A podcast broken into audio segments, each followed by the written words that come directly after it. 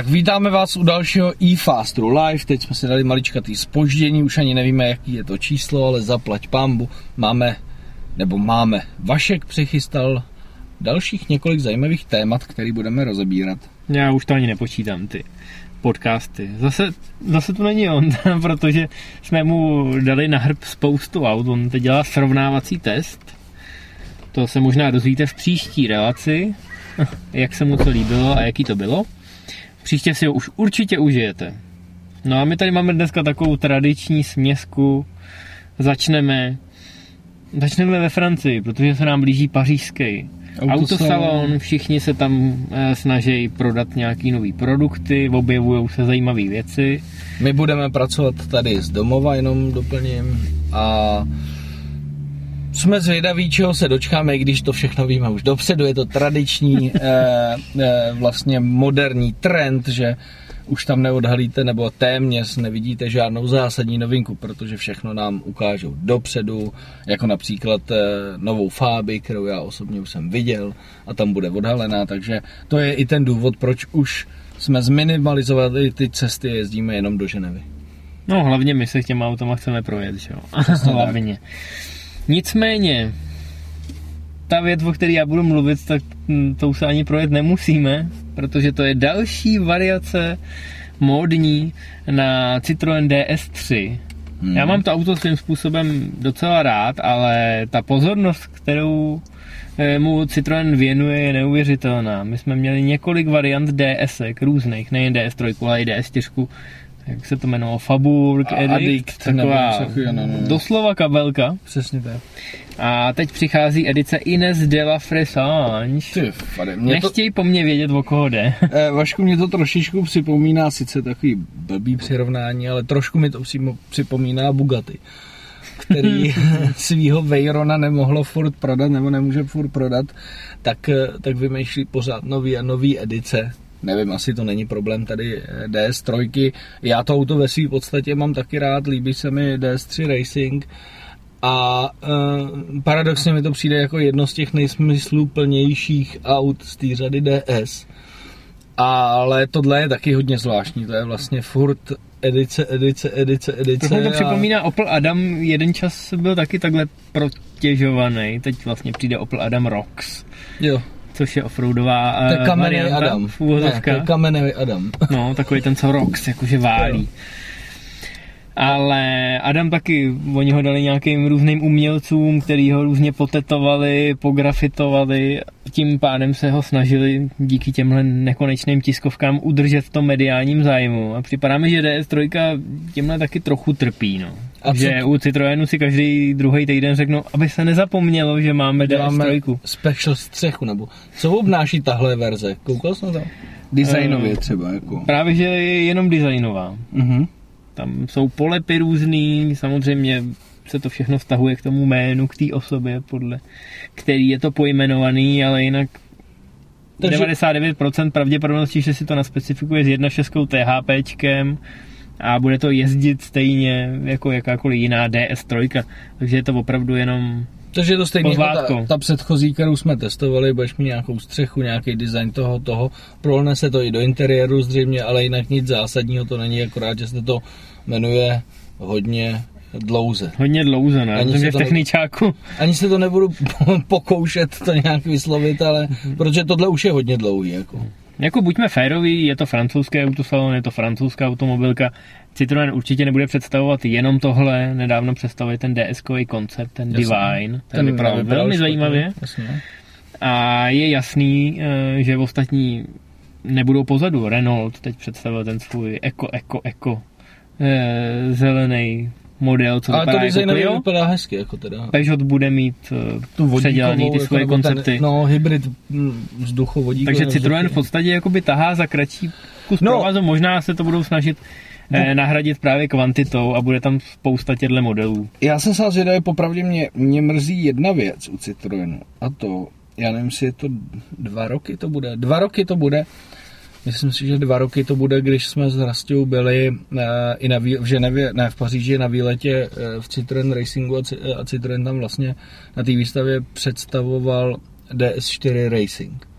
A to byl velmi zajímavý koncept a trošku mě mrzí, že na něj nezapomněli, že, nech, že ho nechali u ledu a ne, nepřesunuli to do uh, sériové podoby, protože to si myslím, že by teďka v tom příchodu těch hatchbacků ostrých hmm. nemuselo být vůbec špatný.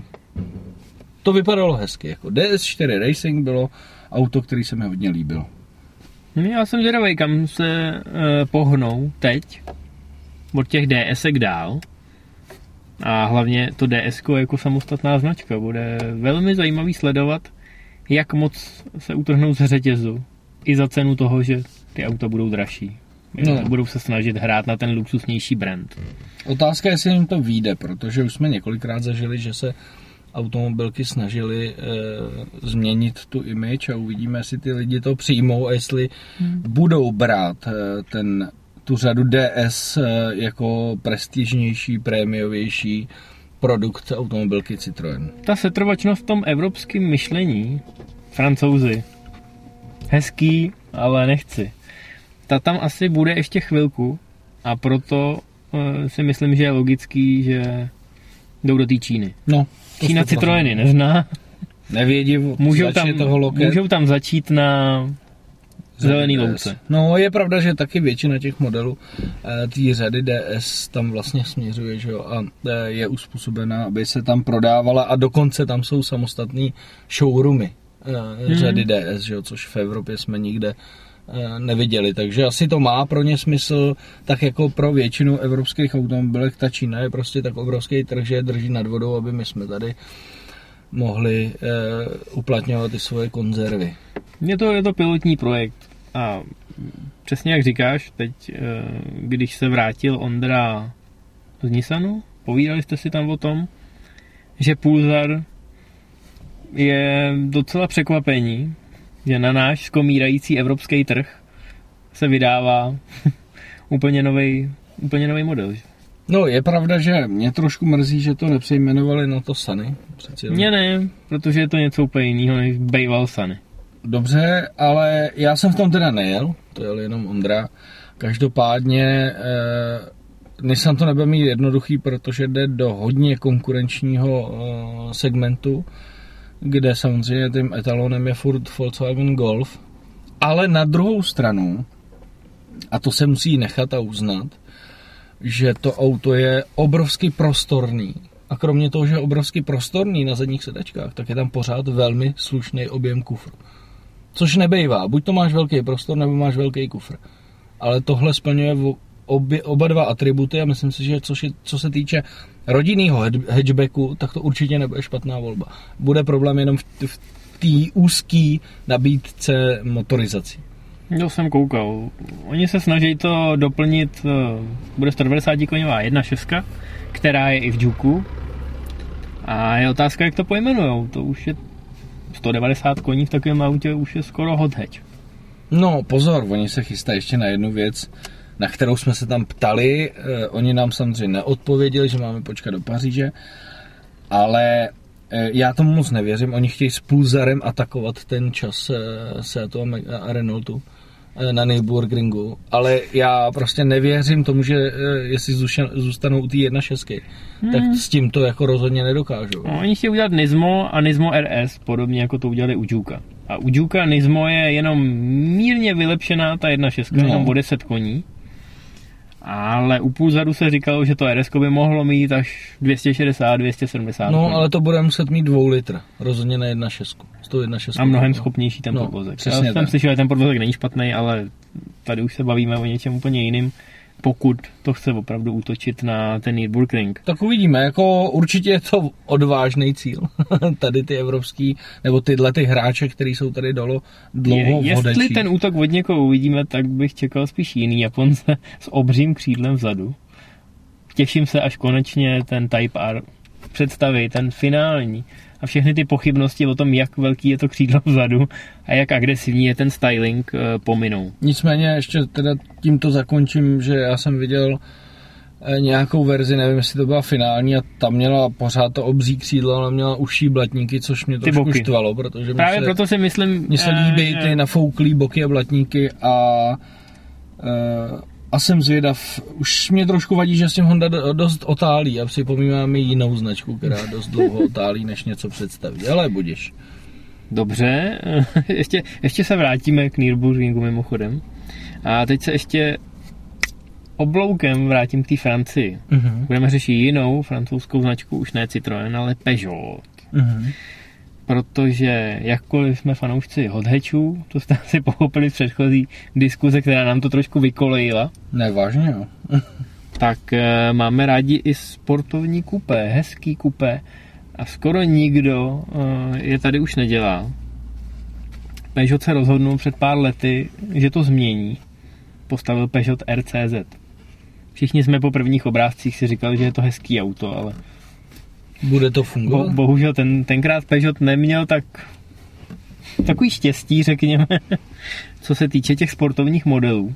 No ale tohle to úplně obrátilo. Koukali že? jsme na to trochu zhora, ale RCZ začalo novou kapitolu. No, de facto to odstartovalo uh, ten nástup nových sportovních aut od Peugeotu, ale a já si myslím, že doteďka je RCZ ale překonává překonává to hodně na tom trhu a je, je potřeba uznat, že tohle byl od Peugeotu velmi dobrý, eh, dobrý tah a popravdě já musím říct, že eh, hodně se říká, že ta prodejnost se taky eh, určuje i podle toho, jak ty auta vidíš na silnici. A zrovna RCZ eh, je jedno z aut, který opravdu vidíš. Hmm. Minimálně v Praze teda. Několik jsem jich potkal. Jo, já nemůžu být v tomhle směru nestraný úplně, protože mám Mercedes rád, hodně jsem s tím najezdil, i protože jsem měl tu čest ho mít na dvou road tripech, což tam člověk najezdí mnohem víc než při standardním týdenním testu, ale ty s ním máš dobré zkušenosti, když teda teď vezmeme tu r verzi, která je teď aktuální, a která je úžasná, je to nejrychlejší Peugeot, eh, nejvýkonnější přeplňovaná 1.6 Libor s tím jezdil v Mostě, taky byl nadšený. Úžasný. Nicméně těch zákazníků asi není tolik, protože zástupci automobilky teď naznačili, že tahle úspěšná kapitola eh, by nemusela mít pokračování. To znamená, že druhýho RCZ další generace už bychom se nemuseli dočkat. Zároveň řekli, že se teď chtějí věnovat rozvoji sportovních verzí těch běžných aut. To znamená, mluvíme o 208, 308, která mimochodem by v r verzi měla zdědit právě ten motor eh, z RCZR 270 koní a já myslím, že nemusíme mít strach o budoucnost eh, sportovních aut od Peugeotu. Přece jenom Peugeot Motorsport se do toho teď hodně opřel, je to vidět i na tom, že co dělají s 2008 pro účast v Dakaru. Já vím, no. Určitě se to bude odrážet i na těch uh, sériových autech, na těch hatchbackích. Přesto mě mrzí, že takhle krásný auto půjde do kopru. No stoprocentně, protože eh, hlavně, aby jsme se nedočkali 508 RK třeba například, ale eh, mně to přijde jako obrovská škoda. Chápu, že zase tady to, co ty Vašku říkáš, tak jenom ukazuje, jak jsou dneska důležité eh, výrobní náklady, protože hm, bude extrémně, extrémně levnější udělat ostrý verze z těch standardních modelů, než prostě stavět eh, tohle nový kupéčko, který si žádá kompletní vývoj. Na druhou stranu to auto podle mě bylo tak dobrý, že eh, na to, aby pokračovalo, nepotřebuješ za stolik. Podle mě nepotřebuješ druhou generaci, která bude z, 8, z 90% jiná. To auto funguje. Je dobrý, Stačilo by jenom eh, pár drobných úprav. Eh, mně by se určitě eh, líbilo, kdyby se tam objevil i dvoulitrový přeplňovaný motor. A jestli to opravdu skončí a to auto nebude mít nástupce, tak to bude jedna po dlouhé době z věcí, která mě bude hodně mrzet. Jako hodně mrzet. Nevadilo by mi dalších, bych ti tady vyjmenoval 15 modelů, který by mohli hned skončit a to by mi nevadilo, ale v případě RCZ, a to já nejsem nějaký extra příznivce Peugeotu, jakože bych opravdu jako eh, byl ten nadšenec. Ale tohle auto si jako jedno z mála od eh, Peugeotu zaslouží jako palec nahoru. To auto je fakt dobrý. Prokazuje to na silnici, ať byť eh, nemusíš mít r verzi, ale i tak Hmm. 156 koňová je velmi Jo. dobrá. To auto prostě funguje. A je navíc ještě praktický, protože jak máš ten kufr vzadu vlastně zvedaný nahoru, tak se ti tam do toho hodně vejde, umí to jet se za málo, je to použitelný na každý den. Musím říct, že tam jediný asi, co bychom mohli kritizovat u toho auta, je ta cena. Protože to Erko je jako hodně drahý a mohlo by to být eh, o nějakých pár desítek tisíc ještě levnější a třeba by to jakoby navázalo.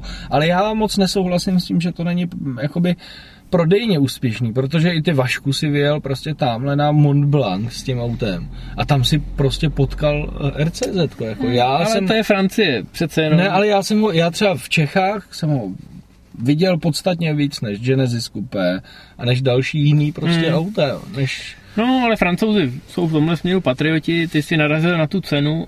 a Já myslím, že v tom je kámen úrazu. Oni to auto dost sebevědomně od začátku stavěli, proč to neříct nahlas, proti Audi TT. Mhm. A i cenově to, směřuje to Audi tam. TT podsekává o pár tisíc eur, ale víceméně stojí podobně. Audi TT teď představuje nový model, který je lehčí, podstatně modernější zevnitř i zvenku, ale hlavně je rychlejší.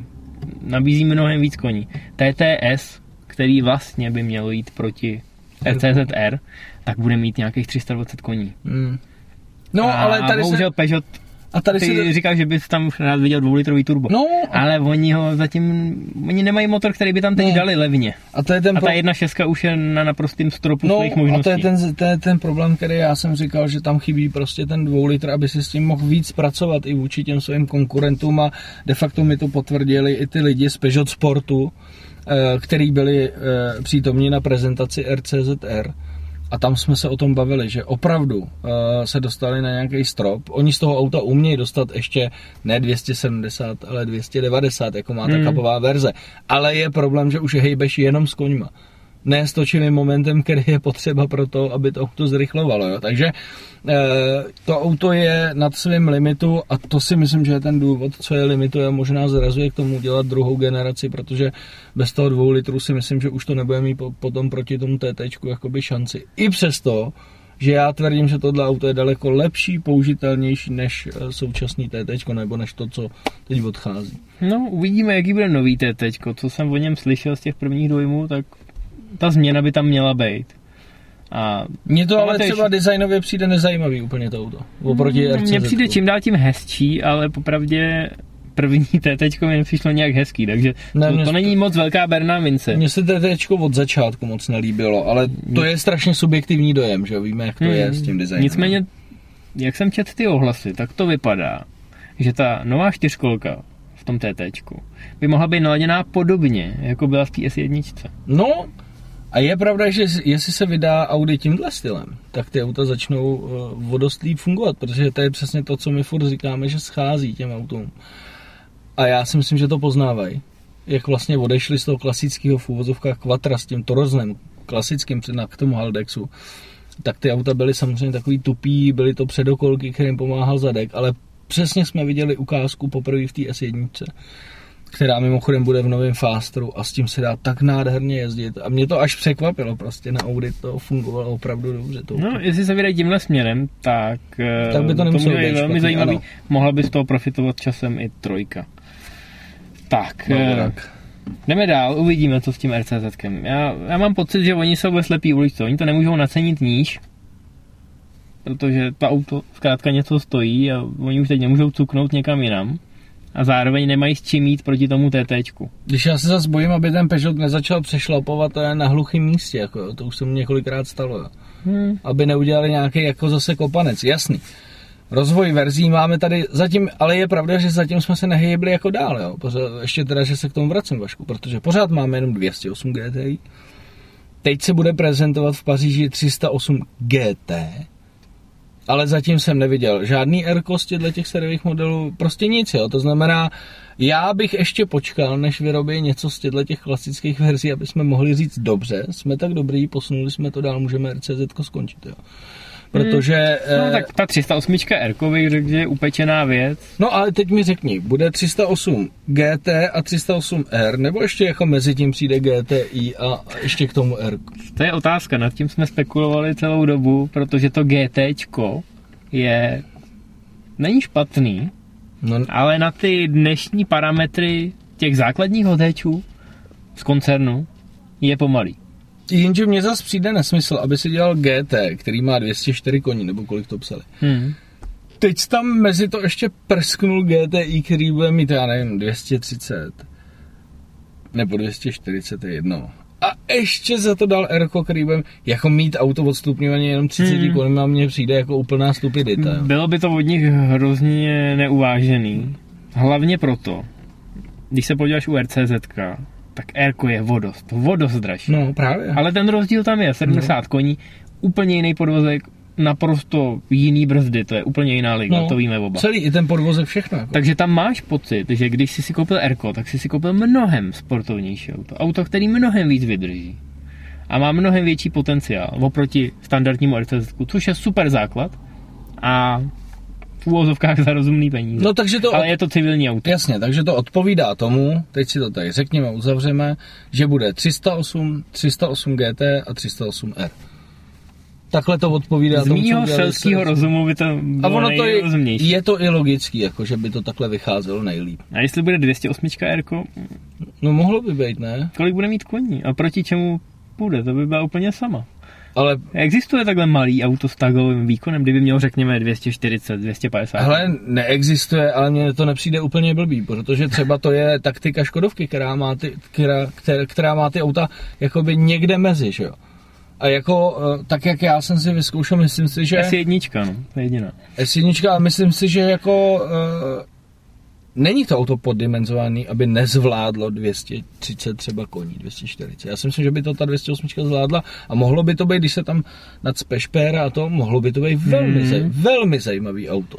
Kdyby tam na tom udělali s tím podvozkem a odpovídali, odpovídalo by to tomu, že 208 ti jezdí prostě v relích, jako R2, jako T16 a to by bylo, myslím si, že marketingově by to bylo nádherný propojení, kdybys tam k tomu postavil 208R, třeba, to je jedno, i kdyby měla 230 koní nebo 220, tak podle mě by to bylo úplně geniální. Prostě s tím voznakem toho Peugeot Sport. Hmm, bylo by to geniální a nikdo jiný to neudělal, dokonce ani automobilky, které si můžou dovolit rozhazovat prachy. Podívej se. No máš jediný vlastně, teď jsem si pomněl, jediný je Polo RV. no to chci říct, Polo RVRC, ale prodává se. Já jsem viděl jedno. No, Dvě vlastně, jedno pokud v vím, Polsku. tak je to koncept. Ne, prodává se. No, prodává, No jasně, opravdu? jo, teď já jsem, my jsme dělali přece test v Polsku, jsme jezdili s Polskem, To vím, to vím. ale je to limitovaná edice. Hmm. V Polsku jsme jezdili a jedno jsem viděl eh, v Čechách, takže jako prodává se, ale to vidíš úplně pomálu, jak, jak Ferrari skoro, jo. Takže No to by byl je jediný přitom- konkurent. Takže prodává se hrozně pomalu, ale přitom má, jak se tomu říká, anglické slovo přichází, má ten racing pedigree. To znamená, ty si můžeš říct, mám Polo R, jezdím jako ty troubové ve VRCčku. Počkej, teď si řekl pedigree je spíš spojeno se psama, ne? No to je pro tebe. pedigree pal, to tomu rozumím. No, ale- protože to by se líbí, pedigree pal, to je jako, že ne, to pálem. pedigree znamená, že máš nějaký jako chápeš, ten titul, Jo, nějaký jasně. odkaz No ale závodnický. tady bys měl taky 208R, máš Já 208. vím, ale ty jezdí R5, to nikdo nevidí. Když to tady to polo přímo vidíš, vyhrává VRCčko, jsou tam nejlepší piloti, nejvíc prachu, jsou to bohové. No a přitom stejně polo RVRC, jako nevidíš, co je rok dlouhý. Protože... A to je německý, kvalitní, krásný auto. Ta 208 R by byla díra na peníze, já bych ji hrozně rád viděl, ale No tak uvidíme. Hele, francouzi jsou divní, dokážou vymyslet spoustu zvláštních Mě by se líbilo, kdyby to aspoň v té Paříži nebo kdekoliv jinde jenom ukázali a řekli, No. takhle by to mohlo vypadat, agresivní bodyky, 200, 270 koní z toho Rka klidně, si tam ten motor namlátí. Přesně, a pak A- by z toho mohli něco udělat. Tak jako uvidíme, kam se eh, ty No, tak podívej. Renault taky udělal ostrý ďábelský Twingo a pak nám tady jako sype GTčkovou verzi ze já nevím, kolik to má koní, skoro to nemá ani 100 koní, no. 122, nebo no. A přitom tady existuje ten jejich, já už nevím, jestli jsme Twin Run nebo... Twin Run, no, já no, jsem to což nějak... byl šestivál s motorem tak. uprostřed zadní. za pohon zadních kol, no. Tak ať to aspoň postaví, udělají s tím pár videí, to, že si to nebudu moc koupit. Aby jsme mohli budíš. slintat, že jo. No. Tak, to Peugeot potřebuje, aby jsme mohli slintat. Tak.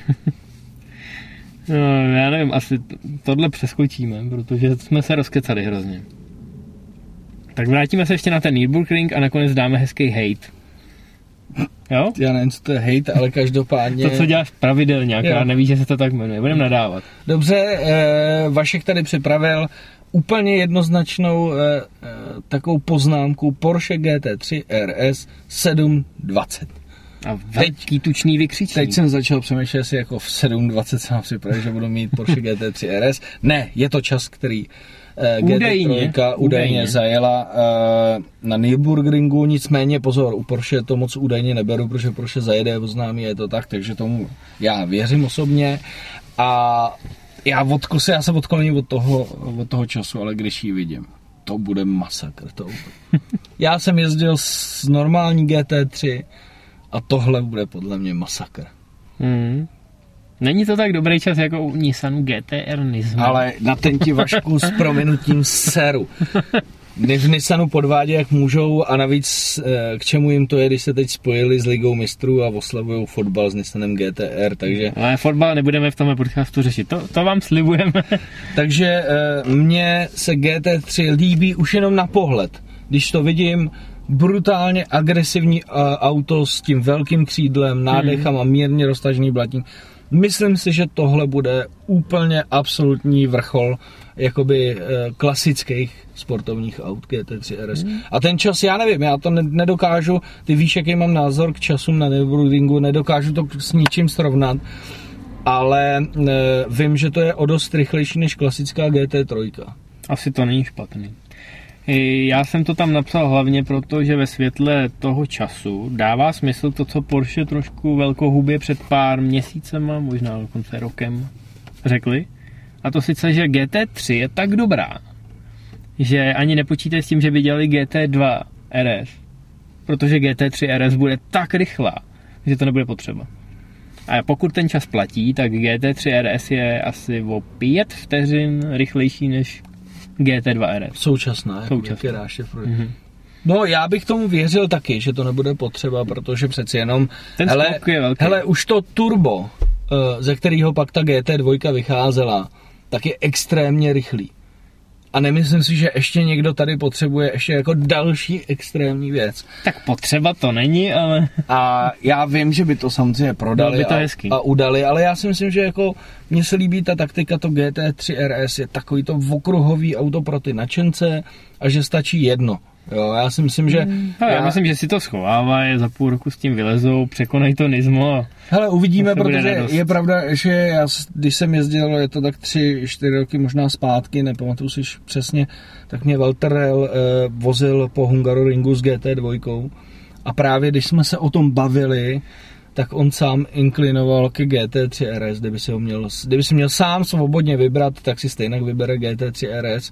tak on už je starší pán.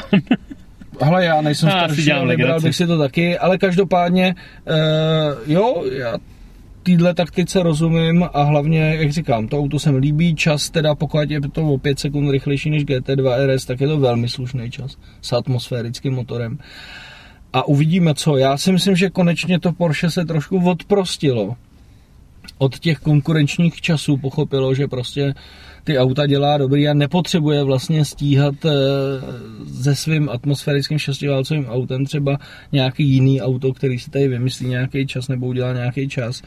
A já jsem teďka jezdil s jedním eh, Porsche a To byli, se taky oprostil od honění času, protože je nejrychlejší.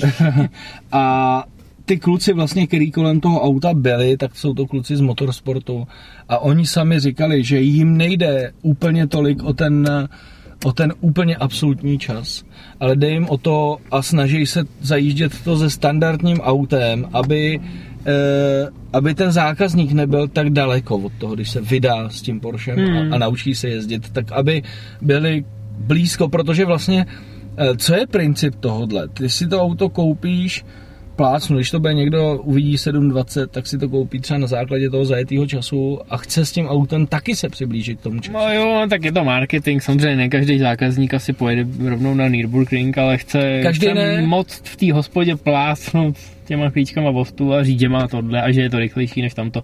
To je starý jak lidstvo samo. Je Já to vím, další číslo, ale který můžeš porovnávat. Aspoň tohle tvrdili kluci z toho Hmm. vývojového týmu, který s těma autama jezdí, že se prostě to snaží zajíždět se standardníma autama. Kluci z Nizma by ti určitě říkali to samé. Ne, kluci z Nizma tam mají ladiče, který s ním jede to kolo prostě. To je, eh, to vědí, oni to ty, vědí ty, mezi sebou ty jezdci eh, vývojový se znají. Já vím, no to je těžký do toho nahlížet. To už jsme se točili v kruhu, tohle téma jsme moc krát už probírali. Vraťme se tomu, co jsme řídili. Já jenom velmi rychle... Jo, já myslím, že, já myslel, že rovnou z toho Nürburgringu přeskočím na ten hate a nakonec... Ne, hej, bude necháme- nakonec, to musí být tečka hezká. Hmm, No. No, tak ty si řídil uh, velmi krásný italský auto, nádherně designově naspecifikovaný, já jsem řídil ve stejné barvě, ale německý, takže ti dám přednost. tak já budu velmi rychlej. Fiat Fremont Black Coat, naprosto vymazleně naspecifikovaný Fiat Fremont. Sedmimístnej, vzadu bylo DVDčko, co se vyklápí jako v letadle ze, ze, ze stropu. Já jsem bohužel neměl žádný pohádky, takže svým spolucestujícím jsem nemohl nic pustit. Což byla škoda, protože eh, ačkoliv to auto není špatný, má spoustu prostoru a všeho, tak bohužel tahle verze byla vybavená automatickou převodovkou, která je mírně řečeno trochu zmatená. Oba dva jsme to nějakým způsobem pozorovali, snažili jsme se jí přijít na kloup, ale mně přišlo, že, že byla taková klevetivá, jako jsou ty italky, že? I když Eh. se chceš domluvit rukama, nohama, tak to nejde. A ne, nejenom to, já ještě prostě mě vadí, eh, nebo vadilo mi to na tom, protože ten podvozek má relativně potenciál, to auto dobře jede, i ten motor má 170 koní, jestli se nepletu, ten diesel. Takže eh, má to slušný potenciál, ale vadí mi, když pak někde jedeš rychlejš po okresce a chceš zatočit eh, a je to jako kdyby si přesed do Lady 2101, jako to řízení. To prostě jako tam, kde otočím o čtvrt otáčky, abych měl na tom Fiatu tři čtvrtě otáčky. To je jako by občas problém. A A na to, je- to řízení bylo absolutně bez odporu. No jasně, to bylo úplně, jak když máte zapnutý City u Pandy, prostě úplně jako mimo. Ale je to škoda, protože to trošičku zabíjí ten potenciál toho auta. To auto bylo designově krásné, to musíš uznat. Hmm. Krásná červená uh, barva, černý kola, fakt to vypadalo pěkně, černý ty, ten spodek těch světel, že jo, jako fakt pěkně nadizajnovaný, vevnitř taky s tím nemám eh, problém, auto prostorný, praktický, spoustu odkládacích prostorů, rodinný, tak jak má být. I ten podvozek asi byl relativně v pohodě, já jsem s tím potom jel i na nějakou polňačku, tam se choval naprosto v klidu, ale to řízení a A řazení, převodovka, to tam si to uvědomíte, jak důležitý je mít tyhle dvě věci v cajku. A ještě teda musím říct, že tam eh, velmi rychlý jako, eh, ten systém Hmm, multimediální. obrovská, To jako, obrovská doteková obrazovka a ta grafika byla nádherná, evokovala mi systém z Jeepu Grand Cherokee, a hlavně který to je ale, jako špičko. hlavně to ale fungovalo, vzhledem k tomu, že já jsem v tom Německu řídil jedno to auto, který se eh, přibližuje milionu euro eh, a tam to bylo tyva jak šnek, jo. to znamená, tohle Mhm. to jako fungovalo dobře. Ale za to řízení a ta převodovka automatická, která působila, že je tak o 30 let stará, to celý jakoby zabíjela, ale jako mm, svý zákazníky si to najde. On je to vlastně do Journey a ten byl vždycky relativně dobrý. Dokážu si to představit s manuálem a s lepším řízením a bude to úplně cajk. To. Hmm. Jo, to je bez diskuze. I druhý vůz, který jsme měli, měl bohužel automat, i když teda mnohem lepší a o světelný roky dopředu. E, to je teďka bohužel typický, e, typický trend českého zastoupení BMW, že už je problém, abyste narazili na pohon zadních kol u BMW. De facto eh, tohle je jedno z mála. Za poslední rok jsme měli jenom dvě zadokolky a to bylo BMW Z4 28i a eh, dvě, M235i. Zbytek byly všechno, eh, všechno čtyřkolky, ať je to kabriolet, kupé, co chcete, všechno to jsou čtyřkolky. A všechno to má automat. Já jsem naposledy, ani si nepamatuju, když jsem řídil manuál od BMW v Čechách. Hmm. Ale na druhou stranu musím říct, že M235i eh, s příplatkovým diferenciálem fungovalo dobře. Pro mě to je velký skok od M135i, ze který jsem nebyl eh, až tolik nadšen. A to auto nějak pěkně jezdí bokem, Vašku. Je úžasný. Já jsem to měl pár dní před tebou, než si se s tím vydal jezdit bokem na uzavřený okruh, protože si jel do Německa testovat ty divný auta s velkou cenovkou. A když jsem už prvních pár set metrů od chvíli, kdy jsem si to vyzvednul, jsem se v tom autě cítil skvěle. Rozměrově to přesně odpovídalo mým požadavkům, bylo neuvěřitelně hravý. Prostě jsem v tom měl super pocit. Musel jsem, omlouvám se teď zpětně, ale musel jsem vyjezdit čtvrt nádrže, i když jsem slíbil, že to auto nechám stát, aby jsme v něm měli dost benzínu na pozdější blbnutí, tak eh, jsem si nemohl pomoct, promiň.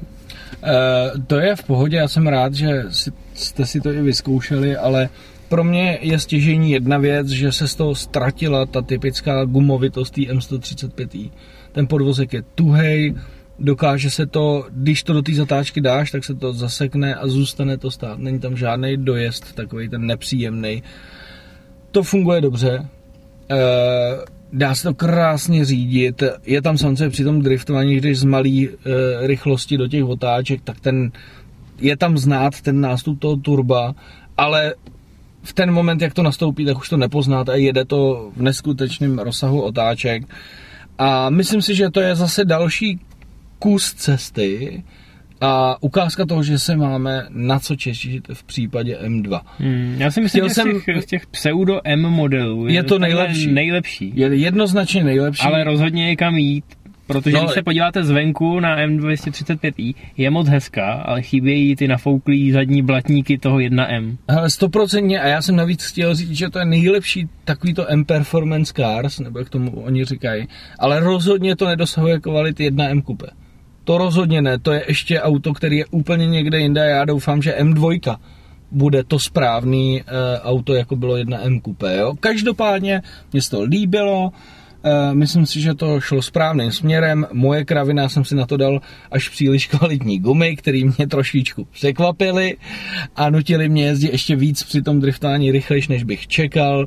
E, my jsme tam měli vlastně Micheliny nový Pilot Super Sport, což je guma, která má zhruba nějakých 60% z okruhový a 40% ze silniční. A musím přiznat, že na tom mokru to mělo neskutečnou přilnavost a trakci, ale i na předních kolech. To krásně se dalo zatáčet, myslím si, že z toho videa, co si Vašku dal na Facebook, je to vidět ten příjezd a ta guma teda funguje a to nechci nic propagovat, ale prostě to je guma, která mě fakt překvapila na tom autě. Takže Snažili jsme se jí zničit, což se nám nepodařilo. Je to bonus pro vás, protože ji znova ještě obujeme na nějaký auto, který bude mít stejný rozměr. A pak ji dáme do pléna, kdo bude chtít Eh, můžu ji i podepsat a bude mít prostě krásnou vojetou až na plátno gumu. To je ideální dekorace do výváku. Přesně tak, nebo do kanceláře dá se to krásně hmm. dát. Jo. Takže eh, M235i po dlouhý době takový příjemný potěšení, dá se s tím autem pracovat, eh, posunulo se v tom podvozku dál a je to nejlepší z těch M Performance Cars. Hmm. A teď zpátky na trať. A jdeme hejtovat. Trochu jinou. A jdeme hejtovat, ano. Top Gear. Nebudeme se teď opírat do samotného Top Gearu, to už jsme udělali několikrát, někteří vás, eh, nás za to nemají úplně rádi. Nicméně další sezóna Top Gearu se pravděpodobně teď natáčí. Pravděpodobně. Ty mezery mezi jednotlivými sezónama se prodlužují. Je to logický, kluci mají spoustu práce na Sami jiných dokumentech, na nějakých melouchách, dělají Top Gear live po celém světě, teď byli i v Praze, že jo. A teď si vymysleli novinku. Evidentně všechny ty prodeje hrníčků, deček, mejdel a čehokoliv, čehokoliv eh, se stigovskou tématikou už nestačí. A tak eh, se rozhodl Top Gear, že bude pronajímat tu trať, kterou má na letišti Dunsfold. Myslíš? Slavnou Top Gear trať, eh, jejich časy jsou stejně důležitý jako ty časy na Nürburgringu, chci evidentně. Říct, chci říct, ne tu trať, ale chci říct to letiště, kde se vyrobilo pár zatáček, tak Pomocí budou, kuželu, ano. Tak budou uh, já pronajímat. Myslím, já, já myslím, že si mimochodem lidi neuvědomují. V té televize to nevyzní. Ale ona není žádná legrace. Jezdit na trati, která nemá žádný převýšení. No, to je plochý, že jo? A navíc Vy v podstatě vepředu vidíte nějaký kužely, který se přes sebe křížej, ale absolutně na první, druhý kolo nemáte šanci odhadnout Buď. tu zatáčku. Buď anebo máš ty zatáčky namalovaný normálně čárou na zemi, že jo? A ty nemůžeš trefit vůbec nájezd, výjezd, prostě nic. Hmm. To je na tomhle to, proto já tak nesnáším ježdění na letišti, že jo? Protože to je plocha, která je o ničem, že jo? To je, nastaví si sice kužely, ale víš, jak to je jezdění mezi kuželama, že jo? Takže, ale mě spíš Nicméně fascinuje, že... trati se teď stane takový Luna Park trošku, budeš si tam moc zajezdit eh, z reasonably priced car, to znamená, že zaplatíš seat, velký je peníze za to, že si budeš moc zajezdit s Kia Seat. To je úžasný. Budete moc svést styk, nevíme, jestli to bude opravdový styk, ale No, vy to taky nezjistíte, takže To- vám to jo. může být jedno. to si můžou vymyslet. Hlavně, koukoliv. že budete mít selfiečko pro kamarády na Facebook. Přesně tak. A bude tam spousta dalších atrakcí. Mně je z toho trochu smutno, protože mi připadá, že že už tam snad ani nebudou točit ten Top Gear, že už to je takový muzeum, že teď to můžou zavřít a už jenom prodávat ty vzpomínkové předměty. Hele Vašku, eh, mně z toho není smutno, protože se to vydává cestou, kterou já neustále předpovídám a říkám, eh, že to tak je a to se mi akorát jenom potvrzuje, to znamená dneska je přesně doba eh, Facebooku, selfie a vlastně King je ten, kdo se někde vyfotí, že tam byl. Jedno úplně, jestli jako se svést, nesvést, jestli jel rychle nebo pomalu. Jedno, seš na Nürburgringu, už seš King. A jedno, jestli umíš jezdit nebo neumíš jezdit, jo. Budeš tady na trati Top Gearu, ty vole, jsi frajer, ty jsi byl na trati Top Gearu, jako. To, že to je blbý letiště, na kterém si udělali nějakou trať, jako, a že tam pojedeš s Kia Ceed, jo, a ještě jim za to zaplatíš slušný peníze, jo, no tak to je už vrchol jako úplně všeho, ale asi si to ta doba prostě žádá. Ty No, lidi, tak oni nabízejí lidem to, co chtějí, to, to můžeme kritizovat, ale to je na delší, trošku jiný povídání. Nicméně, já jsem to sem dal jenom jako takovou legraci, my si na to zanadáváme, ale oba dva víme, že no bude v případě, fungovat. v případě každého úspěšného produktu je tohle bohužel neodvratný. A Top Gear v téhle nový modernizovaný verzi s Clarksonem už je tady víc než dekádu. A bylo jasný ve chvíli, kdy to začalo mít poprvé úspěch, že to jednoho dne hm, skončí v slzách. Tak ono to je Vaško, ale stej, stejný jako s těma automobilkama, s těma šéfama. To znamená, máš něco úspěšného, tak chceš víc, víc a víc a víc. No a když chceš vytěžit víc peněz, já to sám vím e, ze své zkušenosti z garáže, že ten pořad jako takový ti nedokáže vyprodukovat víc a víc peněz. Potřebuješ dělat něco věci okolo, to znamená, začneš přesně tohle vyrábět, tamhle to prodávat, tadyhle za tohle si nechávat platit. Uděláš Top Gear Live, mimochodem, což mi pot- potvrdilo minimálně 5 až 8 lidí, že za ty prachy to bylo v úvozovkách o ničem, takže to vlastně bylo jenom to, že jsi, že jsi učurnul, že jsi je viděl naživo, ale že to bylo o ničem, už jako to je prostě divný, že prostě jdu na něco, že ani o ničem jenom protože tam uvidím toho člověka. Jsou to, já si dokonce myslím, a teď mě můžete klidně kritizovat, nadávat mi, ale já si myslím, že serou stejnou dírou jako my všichni ostatní. že to nejsou nad lidi prostě jako. To No, jsou prostě jako jasně, ale ten pořád. Pořád a ten fenomén z nich ty celebrity udělal. No, ale- se to bude jenom ředit, No, rozmělňovat, Ale- přijde něco nového. jak to říkáš ty, prostě eh, lidi jsou ochotní za to platit, tak proč by to nedělali, když jim to přinese prostě tolik peněz eh, vůči, já vždycky říkám, vždycky máš tu kombinaci, finance vůči práce, množství práce vůči finance, to znamená, jestliže jim tohleto, co podle mě pro ně obnáší méně práce, že se někde postaví, řeknou tam 4-10 hlášek, projedou se s něčím a jedou zase do háje a přinese jim to dvakrát tolik než ten pořad, no tak proč by to nedělali? Hm? A když my jsme schopní to konzumovat, no tak to dělají prostě. A takhle to bude se vším. Udělali tomu nějaký jméno, nám bude stačit tam se projet snad po trati, no tak budeme mít prostě to Gear trať a budeme platit 100 liber za to, že se projedeš s Kia Ceed. Fajn. No, takže všichni potrati, teda eh, všichni, co se chtějí projet potrati, eh, tak budou mít možnost. eh, Za chvilku by se měli spustit nějaký, dokonce možná už běžejí registrace. Mimochodem, když se chceš dostat do studia na natáčení to video, tak momentální čekací doba je asi 7,5 roku, takže To znamená, že to skončí, jak jsi vlastně v háji když No, no jasně. Oni, oni to vybírají náhodně teda, ale do toho studia se vejde řekněme 200 lidí a těch zájemců je několik desítek tisíc, takže Hodně štěstí, vzhledem tomu, kolik se točí teda dílů ročně. S tou tratí to bude podobný, to znamená, že jestli si tam chcete zajezdit, tak byste neměli váhat. No, to já myslím, že už teď je pozdě. Jaký tam bude náva. Ne, já si k tomu jenom řeknu. No my jsme uh, mimochodem měli plán taky, že, že v Bělí si postavíme nějaký, nějakou tabuli s časama a počkej, třeba za deset let to bude, si to koupíme celou bělou a budeme tam budem pouštět, tam pro, pouštět lidi. tam no, pouštět ne. lidi. ne, já jsem jenom k tomuhle chtěl dodat, to je jenom moje osobní věc, můj osobní názor, že já prostě radši, eh, radši vemu auto, jedu se někam projet a nemusím to nikomu dávat vědět, ani to postovat na Facebook, ale já mám tu svoji vnitřní radost, že jsem se byl projet, že jsem si byl zadriftovat, že jsem si ten den užil, spíš, než abych dělal takovýhle věci. Ale je to každýho problém, každý si to může dělat jak chce. Nikoho už dneska nekritizu, to mě mimochodem naučil Vašek, že každý je strůjcem svého štěstí a mě, byť se něco může stát, eh, zdát postavený na hlavu, tak to tak nemusí být. To znamená, to je můj názor na závěr. Tak. No, myslím, že to je hezká myšlenka, skoro jak z pevnosti bojet, jak tam byl takový ten týpek. Otec Fura. Otec Fura. Udělejte radost sobě a nemusíte ji dělat v ostatním. Počkej, ale Vašku, to sobecky, ale... Vašku, ale teď jsem si vzpomněl, že já jsem včera na internetu, na našem Facebooku taky něco vyhlásil. Hmm. Ve stylu Top Gear. No. Ne, mě jenom napadlo prostě, eh, když tam v tom eh, mém okolí jsou takový pěkný eh, okresky, mám tam některé zatáčky hezky najetý, tak jenom mě napadlo, že bych chtěl udělat takový příjemný faster vejlety nebo faster výšťky, že se u mě doma sejdeme s několika lidmi, kteří se chtějí zajezdit. V sobotu třeba odstartujeme to velmi dobrým kafem, který uvaří moje manželka, gratis, nemusíte platit nic za pronájem hrníčku a tak dále.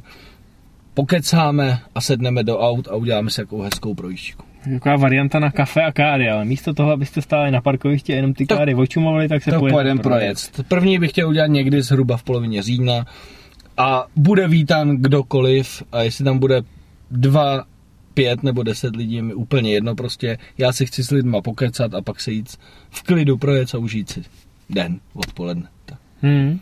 No to je hezký nápad. No. Tak sledujte náš Facebook. Napište nám tam taky občas, že jste nás poslouchali a že to bylo dobrý, nebo že to bylo špatný, nebo že jsme idioti. Cokoliv. Dáte nám, tím, dáte nám tím motivaci. Ať už řeknete cokoliv, tak nám tím dáte motivaci do další. A můžete nám říct cokoliv, že my máme výhodu, že se rozhodně nikdy nenaštveme na nikoho. Takže eh, užívejte si Mějte opět hezký víkend, já doufám, že chvilku ještě to počasí vydrží pěkný. Sledujte nás eh, uh, Faster je na stáncích, ale my budeme vám odtajňovat další zajímavý materiály. No a těšíme se příští týden, jak už Vašek slíbil, tentokrát opravdu s Ondrou hlavním roli. Jo, dáme mu mikrofon a uvidíme, co předvede. Necháme ho to vést. Přesně tak. Mějte se hezky. Mějte se. Čau, čau.